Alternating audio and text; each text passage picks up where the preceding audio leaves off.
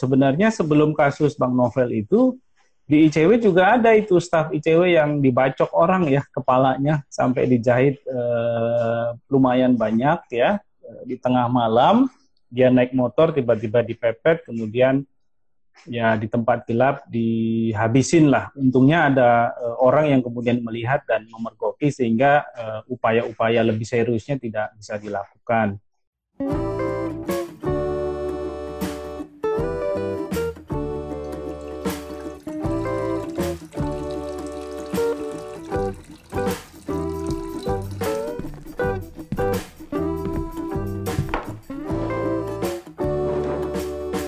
Di atas meja podcast by ICW.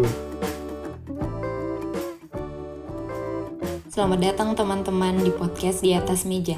Dalam episode pertama ini, kita akan membahas beberapa hal tentang ICW yang sering dipertanyakan banyak orang. Atau mungkin pernah jadi pertanyaan kamu juga. Bersama saya, Mima, dan koordinator ICW Mas Adnan, kita akan jawab pertanyaan-pertanyaan seputar ICW. Kita langsung mulai ya dari pertanyaan pertama bagaimana sih sistem kerjanya ICW dan pendanaannya dari mana? Pendanaan dari mana hmm. adalah salah satu pertanyaan yang paling banyak. Ya ini pertanyaan yang juga umum ya selain tadi soal efek jerah kalau sudah e, ngobrol dengan ICW itu e, soal pendanaan yang apa-apa itu kan bentuk kontrol ya masyarakat kepada ICW sehingga harus ditanyakan juga ya kalau nggak tanya nanti malah e, tidak tahu duit ICW itu dari mana gitu. Nah, eh, ICW sendiri sebenarnya uangnya itu secara umum dari dua sumber besar. Pertama adalah sumber dari donor ya eh, atau mereka-mereka yang eh, memberikan dukungan hibah kepada ICW untuk melaksanakan satu program tertentu. Tadi saya ngomong misalnya soal akademi anti korupsi. Itu kan bikinnya butuh duit ya, nggak semata-mata kemudian jadi nah, oleh karena itu ada beberapa donor yang membantu. Salah satunya apa? Pemerintahan di luar negeri. Dalam hal ini kalau bicara akademi yang bantu itu adalah pemerintahan Amerika di Indonesia. Mereka punya uh, development agency yang namanya uh, eh, USAID. Nah, kita dapat dari situ. Nah, ada lagi yang lain apa? Kita kemarin buat uh, sekolah uh, anti korupsi di Papua secara daring ya dan di Papua Barat. Maksudnya supaya eh, anak-anak muda Papua dan Papua Barat ini juga sudah mulai aware dengan isu korupsi dan bagaimana mereka juga bisa terlibat aktif memberantas. Nah, uangnya dari mana? Dari The Asia Foundation. Nah, karena mereka sedang ada program di sana dan membutuhkan peningkatan kapasitas dari eh, teman-teman muda Papua dan Papua Barat. Terus dari mana lagi yang kedua selain donor-donor tadi? Yang kedua adalah dari uh, penggalangan dana publik ya. Uh, publik uh, dalam konteks ini adalah masyarakat Indonesia yang memberikan dukungan secara langsung dalam bentuk donasi. Nah, mereka-mereka ini ada yang backgroundnya ASN, mereka-mereka ini ada yang backgroundnya eh, apa para aktivis ya atau pegawai swasta atau bahkan pengusaha ya yang kemudian eh, punya concern. Beberapanya misalnya adalah juga pengacara. Nah eh, ini mereka menyumbang secara rutin ke ICW eh, tujuannya supaya program-program ICW berjalan ya sesuai dengan agenda yang sudah ditetapkan. Nah di luar itu sumbangannya dari mana lagi yang bicara soal penggalangan dana publik itu? Salah satunya juga adalah korporasi ya lembaga-lembaga yang e, memberikan e, dukungan secara langsung untuk pelaksanaan program ICW e, yang kemudian kriteria mereka-mereka yang e, apa mendonasi ke ICW itu sudah kita tetapkan di awal sehingga tidak muncul konflik kepentingan atau kita salah ya dalam memberikan misalnya uh, approval karena ternyata uh, korporasi yang menyumbang itu adalah korporasi yang melakukan tindak pidana. Nah, ini syarat-syaratnya juga ada. Kita tidak bisa uh, serta-merta membuka keran lebar-lebar agar ada donasi publik, tapi tetap ada kriteria-kriteria yang kita buat. Nah, eh, teman-teman semua bisa mengakses ya semua informasi mengenai dari mana pendanaan ICW itu di website eh, ICW ya eh, www.antikorupsi.org. Di sana ada informasi mengenai laporan keuangan ICW yang juga sudah diaudit ya secara reguler setiap tahun. Keuangan ICW diaudit oleh siapa? Oleh kantor akuntan publik ya dari luar bukan dari internal ICW sehingga objektivitasnya terjaga eh, sehingga kita juga bisa memastikan bahwa tidak ada pelanggaran ya tidak ada fraud ya tidak ada penyimpangan. Dan ini sebagai salah satu cara kita juga untuk uh, melaksanakan prinsip walk the talk gitu ya. Eh, karena eh, ICW itu kan tujuan utamanya melawan korupsi. Sehingga lembaganya sendiri, ICW-nya sendiri juga harus anti korupsi gitu. Bukan hanya orang-orangnya tapi lembaganya juga harus didesain uh, punya uh, apa mekanisme yang jelas, yang transparan agar tidak ada penyimpangan ya yang terjadi di internal ICW sendiri. Nanti kalau ada korupsinya kemudian orang pasti akan e, bilang loh di ICW aja di ICW saja ada penyimpangan kok teriak-teriak soal korupsi gitu. Nah, jadi saya kira ini juga adalah hal-hal yang harus kita jaga. Teman-teman juga harus menjaga ICW dengan terus mempertanyakan ya e, dari mana uang ICW. Kalau ICW e, juga dirasa ada anggotanya yang misalnya e, menyimpang, silahkan dilaporkan karena itu juga adalah hak dari teman-teman semua bahkan harus gitu ya supaya lagi-lagi ICW juga diawasi oleh masyarakat luas. Itu kira-kira e, Mima. Oke. Terus satu lagi tadi apa ya selain pendanaan ya? Bagaimana sistem kerjanya? Oh ya, sistem kerja ya. ICW itu gimana sih cara kerjanya? Nah, kebetulan karena pandemi ini ya, eh, kita eh, sejak Maret kemarin eh, tahun lalu itu work from home. Kenapa kita ngambil keputusan work from home? Karena sebagian besar anak ICW ini kan nggak punya mobil ya. Mereka naik apa transport umum, ya ada yang naik kereta, ada yang naik motor, ada yang naik bis Eh, sehingga kalau kemudian kita paksa atau kita bikin kebijakan uh, harus ngantor setiap hari, nanti malah kena COVID gitu. Nah, ini yang kemudian kita uh, ingin hindari supaya kerja-kerja advokasinya juga tetap bisa berjalan dalam situasi seperti ini. Tapi dalam situasi normal, ya ICW sama dengan uh, organisasi lain ya, baik di pemerintah maupun di sektor swasta, kita ada office hour, kita 9 to 5 juga. Akan tetapi biasanya itu hanya berlaku bagi teman-teman yang di uh, sekretariat ya, yang mereka itu datang jam 9 nanti uh, balik jam 5.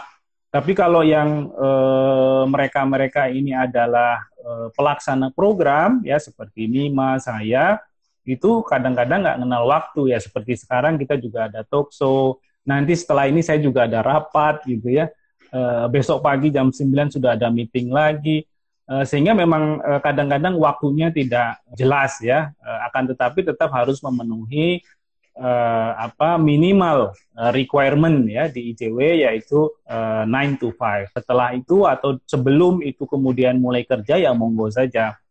Seperti kemarin atau tadi pagi ya saya juga ada talk show jam 7 pagi ya dengan uh, sebuah radio di Jogja uh, membahas soal korupsi di uh, apa uh, kepala daerah karena kemarin Nurdin Abdullah juga uh, baru di OTT oleh KPK begitu. Jadi ya uh, dari sisi itu tidak ada waktu yang kemudian uh, pasti ya uh, dan apa yang dilakukan oleh ICW uh, di luar soal uh, ritme kerja atau cara kerjanya ya kita melakukan penelitian ya penelitian-penelitian yang uh, menunjang upaya-upaya advokasi yang kita lakukan kita melakukan monitoring langsung ya di lapangan terhadap uh, potensi korupsi yang terjadi.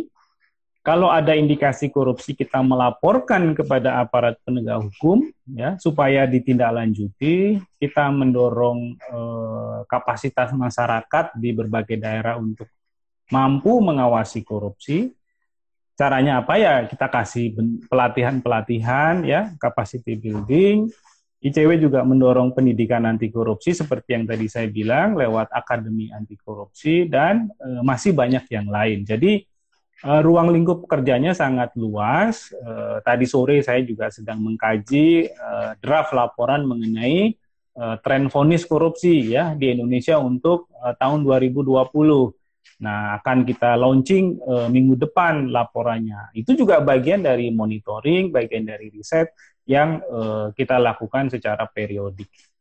Uh, dengan sistem kerja yang 9 to 5 tidak jauh berbeda mungkin dengan orang-orang yang kerja di sektor formal lainnya, mungkin pertanyaan berikut yang muncul adalah apakah anggota ICW itu digaji?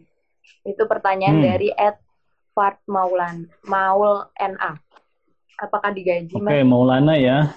Ya, Maulana, apakah ICW teman uh, teman-teman ICW digaji? Ya digaji lah ya. Kalau enggak kan nanti Mima malah urusin yang lain, uh, urusin hal yang lain gitu, karena nggak ada gajinya gitu. Bukan bukan berarti kerja di ICW itu benar-benar kosongan gitu ya, uh, enggak gitu. Tapi pada prinsipnya kita uh, selalu mengedepankan uh, voluntary, ya, mengedepankan kesukarelaan karena kalau kerja di ICW ya jangan berharap kaya gitu ya. Jangan berharap jangan berharap kemudian punya uang banyak. Karena memang e, gajinya juga nggak banyak ya. Beda dengan misalnya kerja di e, apa kantor pajak ya, kerja di e, sektor swasta yang bonafit enggak gitu. Tapi juga tidak membuat anak-anak ICW itu jatuh miskin gitu ya. Karena kalau miskin nanti juga malah cari-cari uang dengan cara ilegal gitu. Nah, itu juga yang harus dijaga uh, gajinya dari mana ya tadi ya dari program-program tadi yang didanai dari uh, apa di Asia Foundation, Ford Foundation, dari uh, AusAid ya dari USAID, kemudian ada beberapa program lain yang juga sekarang masih running gitu. Jadi kita juga harus cari uang ya, Maulana harus cari uang.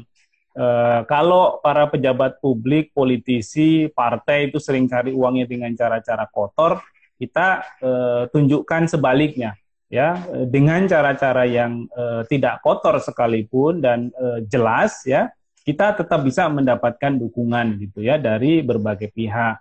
Dan dukungan itulah yang kemudian kita kelola ya karena itu adalah mandat kita kelola dan kemudian kita wujudkan dalam uh, berbagai macam program-program. Ya seperti bikin uh, apa uh, akun sahabat ICW memelihara uh, akun itu itu kan juga butuh biaya ya. Uh, tapi ini modelnya kan bukan buzzer ya yang duitnya nggak jelas dari mana. Tapi kalau ICW kan duitnya ada dalam audit gitu. Nah uh, itu uh, apa jawabannya ya. Kalau ditanya gajinya berapa sekali lagi itu tidak uh, akan uh, besar gitu dibandingkan dengan misalnya kalau kerja di uh, sektor swasta ya kalau kita ngejar gajinya ya e, dari dulu saya memilih untuk jadi staf khusus di BUMN misalnya ya yang e, gajinya itu sangat e, tinggi gitu ya dan bisa hidup enak gitu. Tapi kan ini adalah pilihan ya kerja di ICW itu pilihan kita semua yang memang ingin mengabdi gitu. Nah, kalau kemudian e, pikiran awalnya kerja di ICW itu akan punya banyak uang, biasanya sih juga akan uh, gugur dengan sendirinya ya di tengah jalan uh, karena ini juga adalah bagian dari proses seleksi alam ya. Uh, beberapa uh, kasus saya sudah amati begitu, mereka akhirnya naik tangga gitu ya. Karena kalau uh, kerja di ICW memang kan bunuh diri kelas. Beberapa teman yang sebenarnya juga kaya raya gitu ya punya kesempatan kerja di sektor tambang misalnya banyak yang juga kemudian memilih untuk bergabung di ICW Padahal kerja di tambang juga kan e, duitnya banyak sekali ya. Kita bisa lihatlah, mungkin kalian juga tahu teman-teman kalian e, yang e, sudah kerja di sektor tambang pasti kan e, stylenya juga e, sangat berbeda ya daripada yang e, apa e, bekerja di kantoran biasa. Nah, saya kira itu e, kalian juga bisa matilah ya lifestyle-nya teman-teman ICW seperti apa kita normal ya, kita wajar gitu ya sebagai masyarakat ya biasa gitu. Kita juga menganggap kita adalah masyarakat biasa, tapi kita e, melihat ada hal-hal yang harus kita lakukan supaya e, negara ini juga e, lebih e, sehat gitu ya ke, ke depannya. Oke. Itu Mima. Ini ada pertanyaan baru masuk yang cukup menarik, hmm. uh, dari Romi Romdoni. Mohon izin bertanya, apa yang menjadi dasar para anggota ICW begitu berani bahkan lantang menyuarakan anti korupsi? Apa tidak takut seperti Bang Novel Baswedan? Ya sebenarnya eh, siapa Romi ya? Romi tadi ya. Eh, sebenarnya sebelum kasus Bang Novel itu di ICW juga ada itu staf ICW yang dibacok orang ya kepalanya sampai dijahit eh, lumayan banyak ya Eh, di tengah malam dia naik motor tiba-tiba dipepet kemudian ya di tempat gelap dihabisin lah. Untungnya ada eh, orang yang kemudian melihat dan memergoki sehingga eh, upaya-upaya lebih seriusnya tidak bisa dilakukan. Tapi ya eh, tindakan itu pun sudah sudah membuat kepalanya harus dijahit eh, di beberapa tempat. Dan ya ini adalah salah satu bentuk ya, salah satu bentuk dari eh, apa tekanan fisik ya, kekerasan yang eh, dihadapi juga oleh eh, beberapa staf ICW. Eh, di luar itu ya kadang-kadang di demo juga ya kantor ICW oleh orang-orang yang tidak suka atau kemudian eh, diancam ya diteror. Kalau yang kemarin ketika kita ngadvokasi penolakan revisi undang-undang KPK dengan teman-teman yang lain itu uh, ya sering kali uh, akun sosmed kita ya masing-masing itu uh, ada yang mau masuk ya mengambil alih mm, melakukan doxing dan lain-lain jadi itu nggak nggak nggak nggak apa ya nggak bukan sesuatu yang nggak terjadi ya uh, saya sendiri kan juga masih ada kasus ya di Bareskrim karena dilaporkan oleh pihak yang nggak suka sama ICW dan statusnya masih terperiksa sampai hari ini. Uh, saya beberapa kali juga harus diperiksa oleh penyidik di Bareskrim uh, Bareskrim Polri gitu. Jadi lalu kenapa kok mau begitu ya? Uh, nah itu juga pertanyaan buat kita juga ya di ICW kok mau ya begini gitu. Ya tapi sekali lagi itu pilihan ya, pilihan yang dibangun dari sebuah kesadaran yang kita dapat dari ya proses belajar ya dari berinteraksi dengan banyak orang dari melihat fenomena sosial ya yang kita lihat sehari-hari gitu. Jadi itu uh, sebuah sikap yang dibentuk dari proses panjang juga ya tidak serta merta uh, dan biasanya memang rata-rata yang kerja di ICW juga dulu waktu mahasiswa juga aktivis Ya, saya dulu di pers mahasiswa, Mima juga uh, dulunya juga di pers mahasiswa, bukan dulunya kemarin ya, karena juga baru lulus uh, kemarin di pers mahasiswa. Uh, beberapa teman yang lain juga dari uh, aktivis di BEM ya, uh, sehingga memang sudah tertempa ya, sudah ada penempaan uh, mentalitas yang uh, tidak cepat apa takut gitu uh, dan lain-lain gitu, sehingga ya kalau ada situasi begitu ya kita hadapi sajalah ya kan. Karena eh, pasti akan banyak yang mendukung kita kok ya. Eh, terutama masyarakat yang menjadi korban korupsi dan mereka-mereka yang nggak suka korupsi terjadi. eh, beberapa orang yang ada di lingkaran kekuasaan juga mendukung kita kok. Tapi mereka juga nggak bisa itu dukung terbuka kan? Karena kalau nggak gampang terdepak juga gitu ya oleh kekuatan yang lebih besar gitu. Nah Eh, dukungan-dukungan itulah yang selalu membuat kita juga merasa bahwa teror, intimidasi, kemudian ancaman, eh, apa eh, kriminalisasi bahkan itu eh, bukan sesuatu yang eh, kita anggap sebagai hal yang membuat kita harus tutup kantor gitu ya. Eh, karena eh, kalau itu terjadi ya saya kira eh, ya korupsi menjadi lebih bisa merajalela ya di berbagai tempat karena nggak ada yang berani lagi untuk melawan itu. Gitu. Jadi saya kira modalnya juga mungkin karena kita percaya bahwa ya ya kekuatan eh, Tuhan ada di eh, balik setiap orang-orang yang punya niat baik ya. Eh, dan itu adalah sesuatu yang juga eh, kita kita yakini ya di pribadi pribadi teman-teman di ICW gitu. Karena kita juga Eh, orang-orang yang uh, beragama kan yang percaya bahwa ada Tuhan di uh, apa di, di di belakang kita gitu ya atau di atas kita ya bukan di belakang kita di atas kita yang akan selalu mendukung memberikan restu dan selalu menguatkan ya uh, apa yang uh, kita lakukan okay. itu ya Mima ya Iya, uh, semoga terjawab ya Mas Romi. Terus ada pertanyaan selanjutnya, apabila ada komunitas mahasiswa anti korupsi yang ingin mengundang pembicara dari ICW, mekanisme undangannya bagaimana? Mungkin ini juga uh, ada pertanyaan lain yang berkaitan dengan mekanisme itu, apakah ICW menerima anak magang atau volunteer dan gimana mekanismenya? Jadi ada dua mas mekanisme ketika hmm. ingin uh, mengundang pihak ICW untuk menjadi pembicara dan lain-lain. Dan kedua, mekanisme untuk kerja bareng sama ICW baik itu dalam bentuk magang atau volunteer. Hmm, ya. Uh, pertama soal uh, bagaimana mau ngundang teman-teman ICW ya untuk jadi narasumber, fasilitator atau trainer gitu. Uh, gampang kok ya. Sekarang karena WFH di email aja.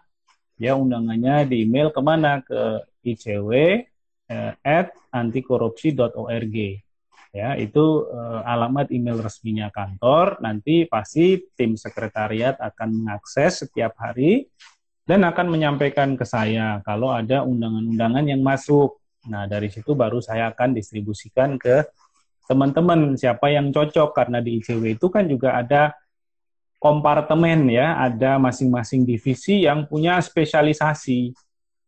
Kalau isunya adalah soal hukum, berarti kita akan e, dorong teman-teman di divisi hukum yang e, mengisi misalnya. Tapi kalau isunya adalah korupsi di sektor pelayanan publik, ya berarti teman-teman di uh, pelayanan publik kalau korupsinya soal uh, politisi partai ya uh, pejabat politik pemilu misalnya itu berarti di teman-teman di uh, korupsi politik misalnya. Jadi uh, akan ada distribusi yang uh, dilakukan uh, untuk mengakomodasi ya uh, kebutuhan dari uh, sahabat ICW yang uh, pingin ya terus-menerus melakukan upaya-upaya pengayaan pengetahuan maupun keterampilan supaya uh, sanggup uh, dan berani melawan korupsi di tempatnya masing-masing.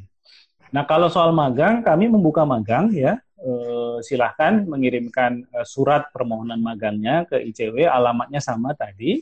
Kalau mahasiswa dari kampus mana misalnya, disebutkan saja tujuan magangnya apa, nanti pasti akan kita proses kok ya. Tidak uh, kita abaikan ya. Bahkan kadang-kadang lewat WA saja akhirnya harus uh, uh, tetap kita akan respon. Paling-paling nanti sekretariat akan meminta surat resmi.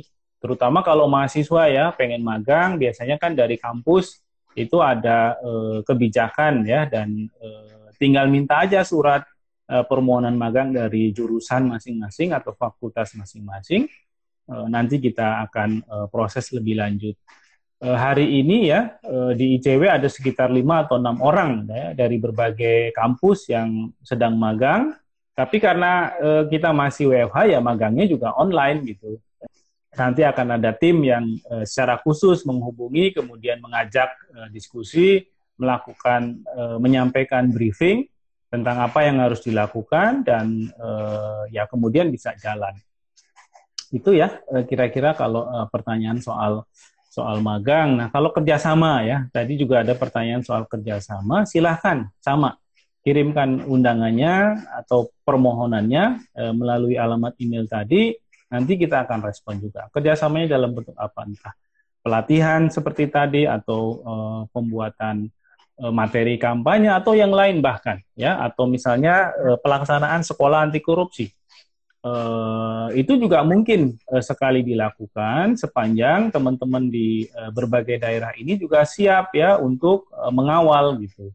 Karena kalau uh, cuma sekedar pelatihan dan kemudian selesai, ya uh, effort yang kita sudah keluarkan itu besar, tapi kemudian uh, dampak ya dari pelatihan itu uh, menjadi sangat sedikit ya kalau uh, hanya berhenti di pelatihan. Oleh karena itu perlu ada juga upaya-upaya lain yang e, harus dipikirkan bersama. Setelah pelatihan kita mau ngapain? Misalnya e, setelah pelatihan kita mau awasi dana desa deh, ya karena di desa saya juga e, anggaran desanya nggak jelas nih. Nah itu kan bagus karena kemudian e, kita terpanggil ya untuk e, melakukan sesuatu. Atau kalau kita tinggalnya di kabupaten tidak e, apa dekat dengan desa, kita di e, wilayah yang urban misalnya dekat dengan pemerintahan kabupaten ya berarti kita ngawasinya APBD mungkin atau pelayanan publik ya. Nah, itu juga bisa gitu. Jadi uh, saya kira uh, usaha-usaha itu akan terus kita uh, support ya. Tapi ya tetap akan sangat tergantung dari limitasi ya yang kita punya di ICW karena di ICW itu kan cuma 25 orang ya. Kalau harus merespon semua kebutuhan Eh, kita juga mungkin akan kewalahan. Oleh karena itu nanti akan kita lihat prioritasnya, strategisnya, eh, dan peluang ya eh, kerjasama jangka panjang yang eh, mungkin bisa dilakukan. Itu ya eh, teman-teman. Terima kasih Mas Adnan untuk waktunya, untuk semua jawabannya. Mungkin Hmm. sampai sini dulu Mas. Nah kita pamit sama sahabat cewek. Semoga semuanya juga tetap ya. sehat. Amin, amin. Terima kasih Mima. Eh, terima kasih eh, teman-teman sahabat ICW ya eh, untuk eh, selalu mendukung kerja-kerja ICW. Eh, saya eh, mengucapkan eh, apa eh, salam sehat ya buat semuanya. Ini masih situasi pandemi, tetap jaga protokol kesehatan. Kita dukung upaya untuk eh, mempercepat ya penanganan pandemi ini dengan tidak eh, ya membuat sumber-sumber pandemi baru gitu ya. Eh, dan oleh karena itu protokol kesehatan menjadi penting, tetap anti korupsi karena ini adalah harga diri kita sebagai manusia. Saya kira itu Mima, terima kasih. Eh, selamat malam. Assalamualaikum warahmatullahi wabarakatuh.